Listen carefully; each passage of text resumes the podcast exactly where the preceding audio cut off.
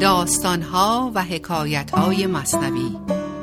برنامه از فخری قمیشی. اشنوید ای دوستان این داستان. خود حقیقت نقد حال ماست آن. دانه معنی بگیرد مرد عقل ننگرد پیمانه را گرگشت با درود و احترام فخری قمشی هستم با داستان دیگری از داستانهای مصنوی معنوی. داستان این هفته که از دفتر سوم سطر 2885 انتخاب کردم راجع به عهد شکنی سگان هست. سگ زمستان جمع گردد استخوانش. زخم سرما خورد گرداند چنانش. کو بگوید اینقدر تن که منم خانه ای از سنگ باید کردنم. سگهای ولگرد که در زمان مولانا تقریبا شامل تمام سگها می شده به غیر از اون سگهای گله و نگهبان در زمستان روزگار بسیار سختی رو میگذروندند.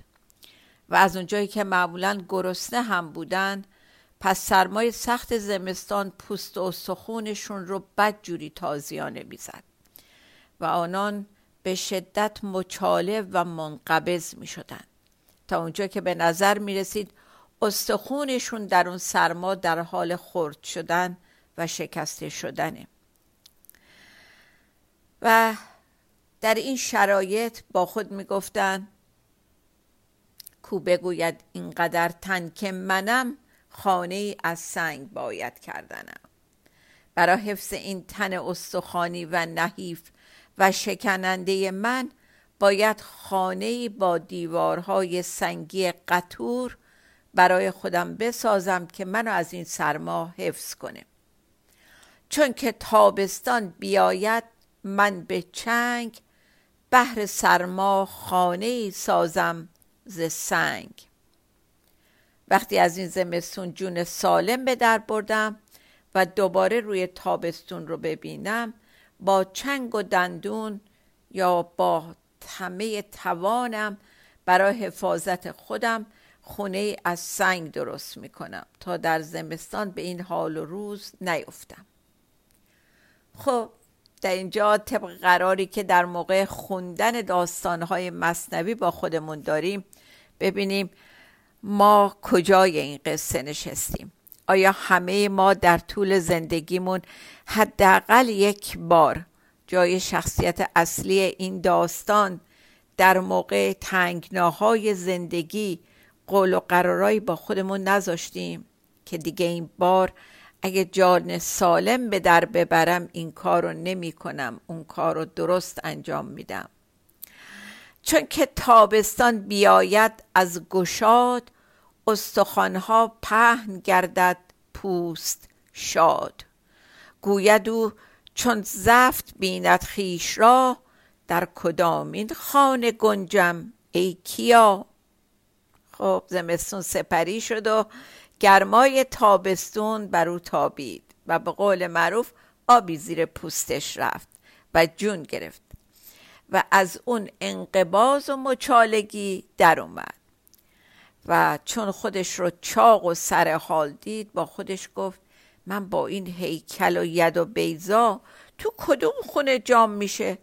اصلا کدوم خونه قابله که من پامو توش بگذارم؟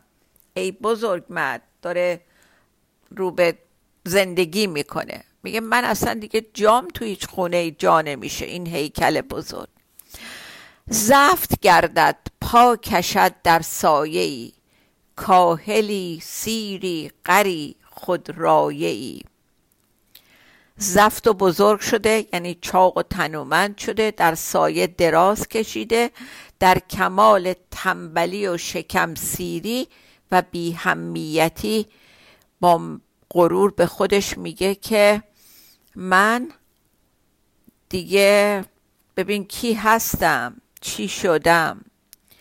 گویدش دل خانه ساز ای امو گوید او در خانه کی گنجم؟ بگو. در اینجا در واقع اون خرد ذاتی هر موجودی پا وسط می‌گذاره اون اصل وجودی ما.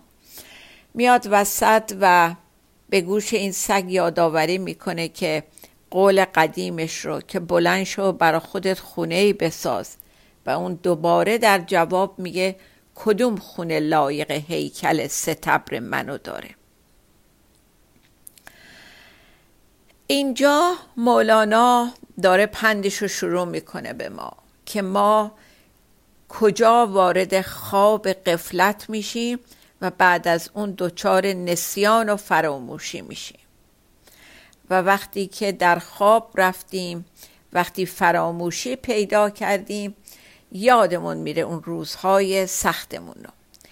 و بزرگترین وسیله که تو این دوران در اختیار ما هست که با همون تیشه به ریشه خودمون می‌زنیم ولع و حرس و آزمونه. معروفه که میگن هرچی خوک ها بیشتر میچرن و بیشتر ولع نشون میدن در خوردن قصاب خوش به تره و میگه هرچی تو فر بهتر بشی بر من بهتره چون در صف زب کردن ها اول قرار می‌گیریم استخوان حرس تو در وقت درد در هم آید خورد گردد در نورد. وقتی عادت کردی مرتب خودت رو با طمع و زیاده خواهی و حرف زدن بزرگ و بزرگتر کنی بالا و بالاتر بشینی. طبعا در وقت سختی ها هم بیشتر شکسته و له میشی. نردبان خلق این ما و منیست عاقبت زین نردبان افتادنی است. هر که بالاتر رود ابلهتر است. کستخان او بتر خواهد شکست. این دو بیت از دفتر چهار روم سطر 2764 بود که خیلی خیلی ابیات معروفیه که هر کی بالاتر رفت روی این نردبان ما و منی وقتی میفته پایین بیشتر میشکنه. موضوع مهمی که مولانا در این داستان ساده و کوتاه می‌خواد به ما یاد بده قبض و بسته که ما در زمانی که درد و سختی داریم دچار قبض میشیم. و فقط در اون موقع هست که توبه می‌کنیم و وعد و وعیدهایی به خودمون میدیم که اگه از این شرایط بیرون اومدم این کار رو می‌کنم و اون کار رو می‌کنم. ولی موقعی که داریم این قول و قرارا رو می‌ذاریم این توبه رو می‌کنیم چون در انقبازیم چون در نهایت درد هستیم یک صفت خیلی مشخصه داریم.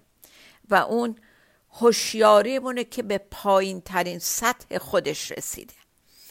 میگه وقتی تو درد هستیم هوشیاریمون در پایین ترین مرحله است. پس با این هوشیاری کم چطور می‌تونیم تصمیمایی درست بگیریم؟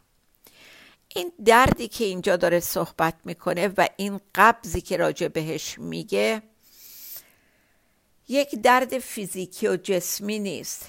این دردی که در اثر خشم در اثر غم در اثر حسادت در حتی در اثر پندار کمال در اثر ناامیدی و همانیدگی های بزرگ در ما به وجود اومده.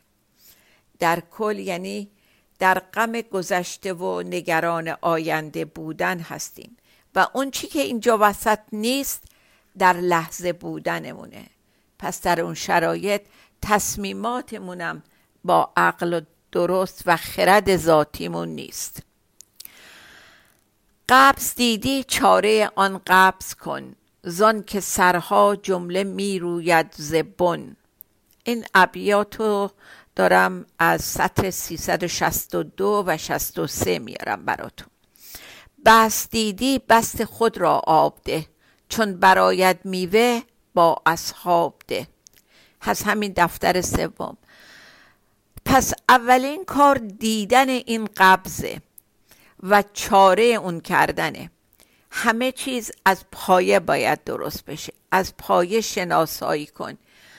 علت قبضت رو پیدا کن. و برعکس وقتی در دوران انبساط هستی و انبساط رو داری تجربه می‌کنی به افزودن و باز کردن و فضاگشایی ادامه بده که از حاصل این فضاگشایی و ثمرات اون با یاران عشقی خودت سهیم شو و میوه اون رو با دوستانت بخور. گویی از برگشتیم دوباره به داستان. گویی از توبه بسازم خانه ای در زمستان باشدم آستانه ای میگه در شرایط قبض و سختی توبه می‌کنی. ولی از اونجایی که این توبه در زمان فشار درد و سختیت بوده که همون در نهایت پایین بودن هوشیاریت هستش و انسان در اون زمان قادر به شناسایی نیستش. تصمیم می‌گیری که وقتی از این گرفتاری در اومدی یک کاری بکنی ولی اون تصمیمت انجام نمیشه. به اون عهد و پیمانت پشت پا می‌زنی. چون بشد درد چون بشد درد و شدت آن هرس زفت همچو سگ سودای خانه از تو رفت. بشد درد یعنی وقتی که ظاهرا گرفتاریت حل شد. مثل اون سگ خیال خونه ساختن هم از یادت میره. چرا که اون توبت با حضور نبود. در نهایت تاریکی اون تصمیم رو گرفته بودیم. چون که قبضی آیدت ای راه رو آن صلاح توست آتش دل مشو.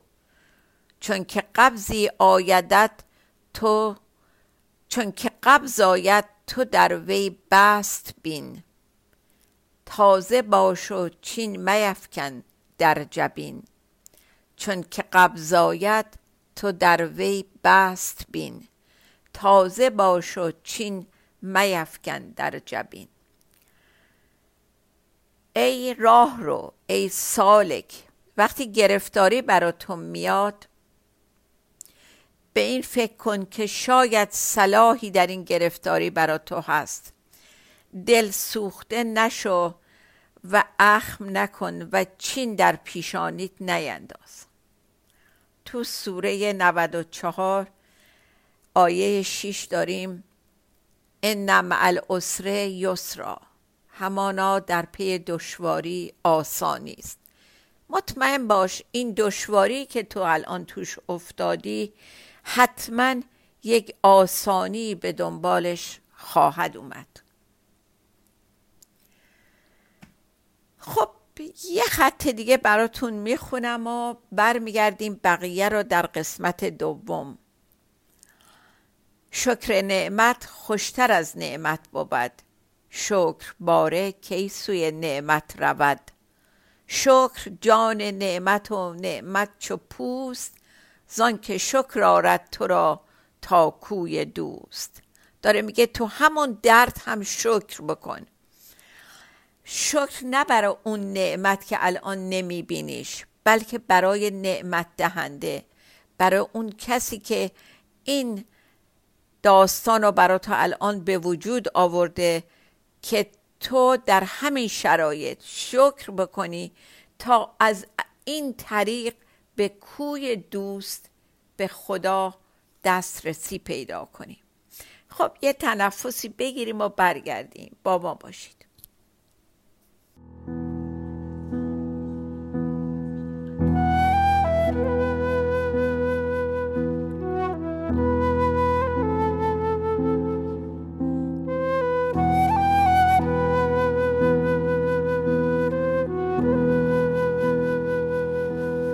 روزگار من و مویش به پریشانی رفت. یک شب آرام رسید یک شب بارانی رفت. یک شب آمد من مجنون به جنون افتادم. دل دیوانه به نگاهش دادم. روزگار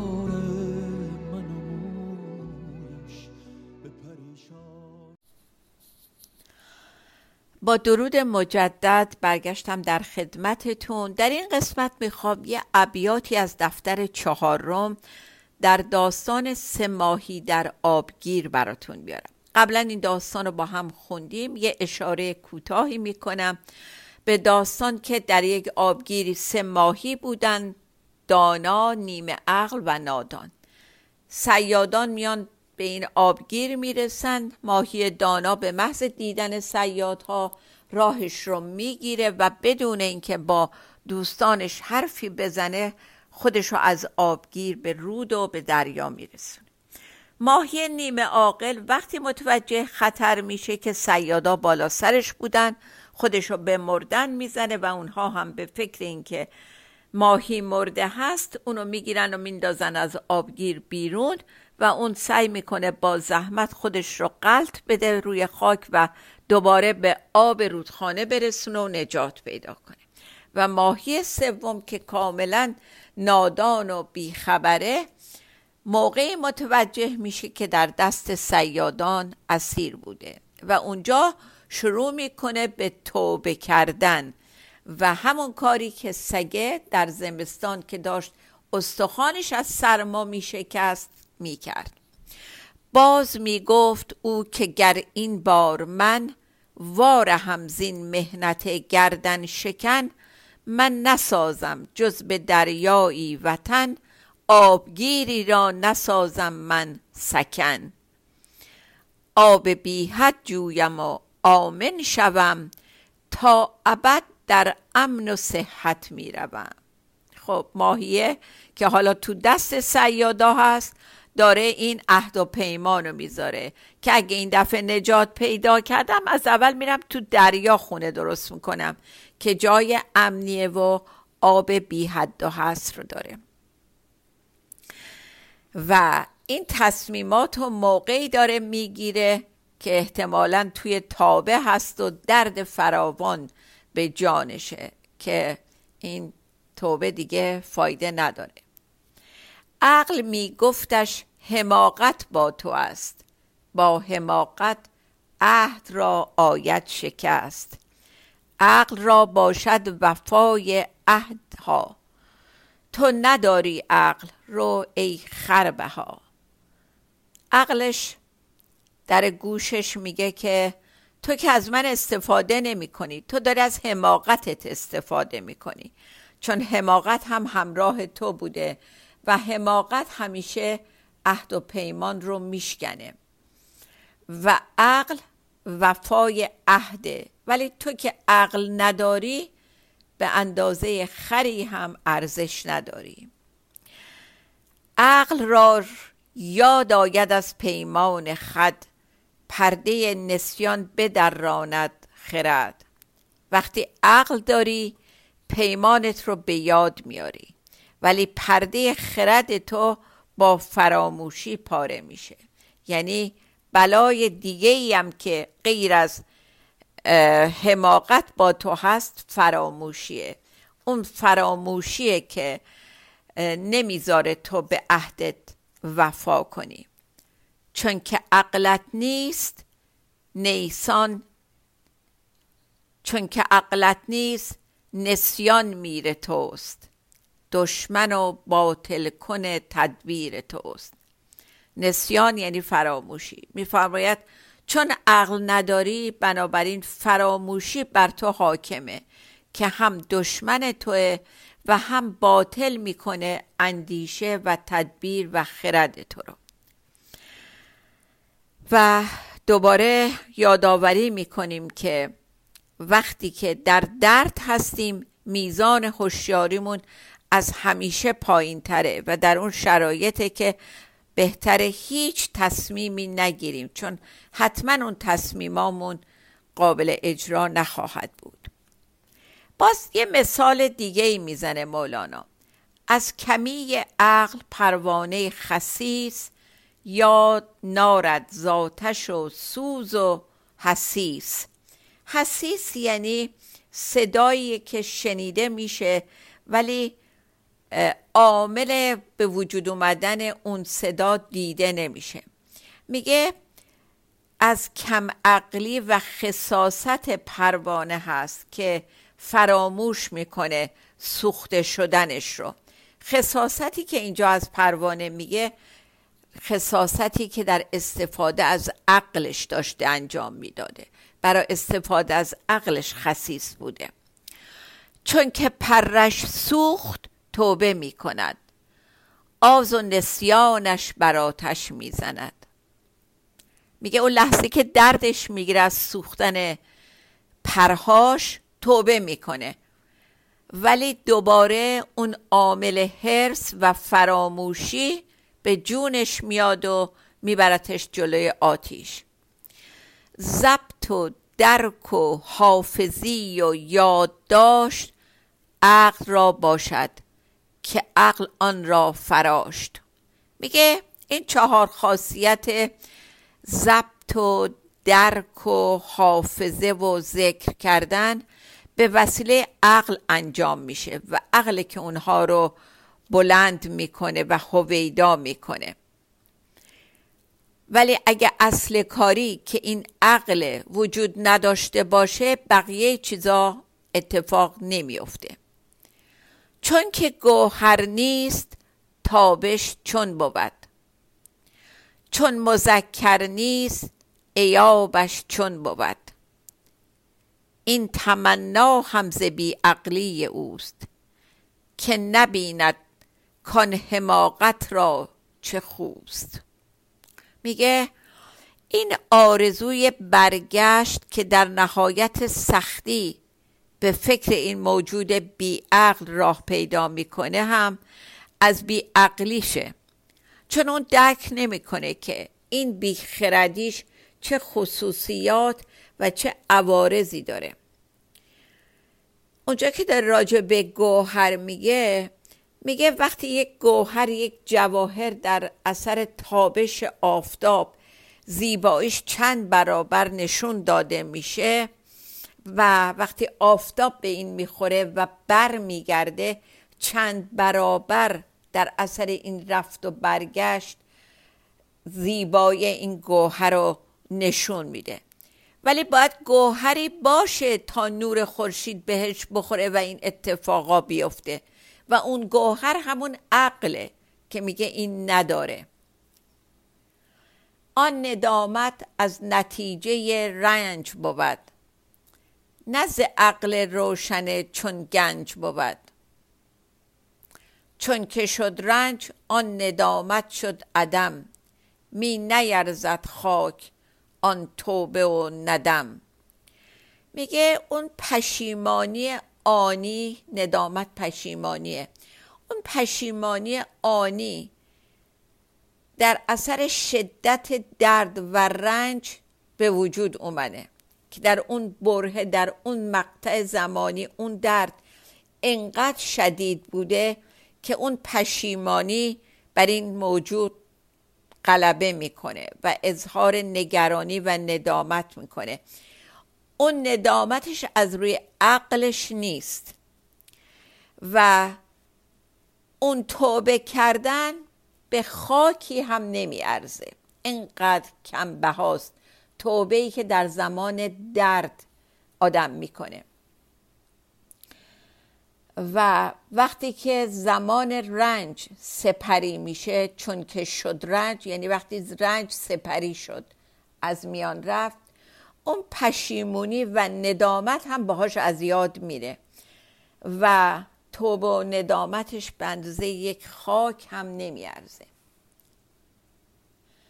آن ندم از ظلمت غم بست بار. پس کلام اللیل یمهوه و نهار این یه ضرب المثل عربیه. یه داستان کوتاهی هم پشتش هست که میگه خلیفه شب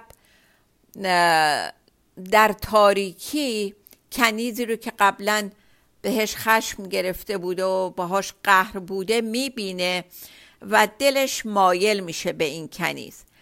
ولی کنیز بهش میگه تو برو من صبح میام در خدمتت وقتی صبح میشه و کنیز نمیاد و خلیفه ازش می‌پرسه که تو دیشب به من قول دادی و چرا قولت رو شکستی؟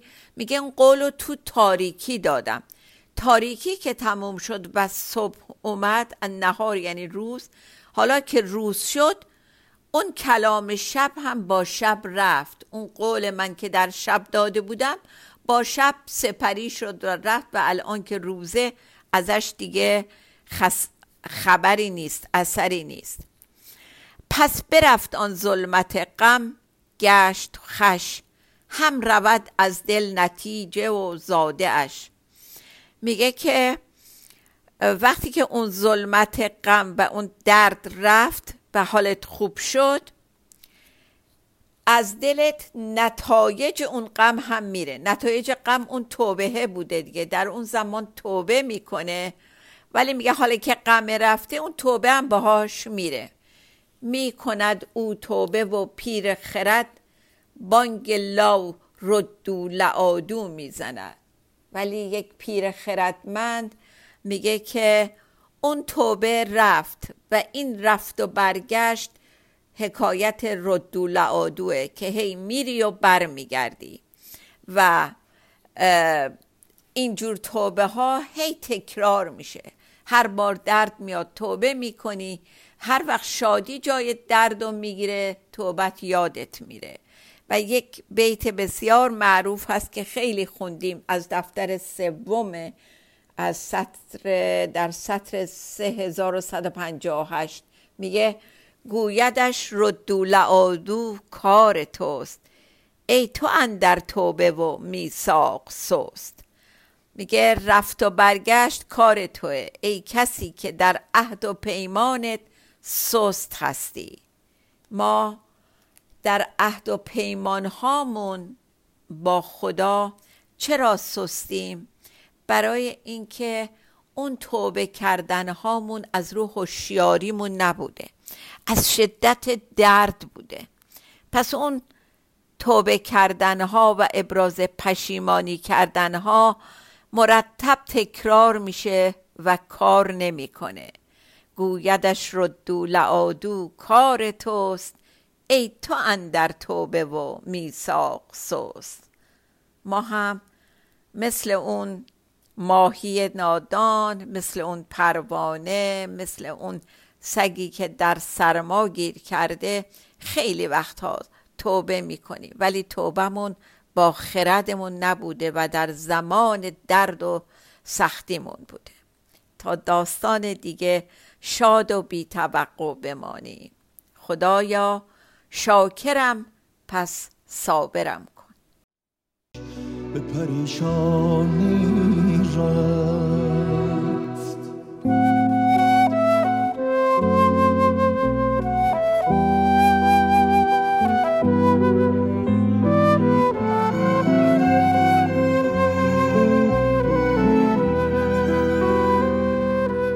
چشم بستم دل مجنون پی لیلا برگشت.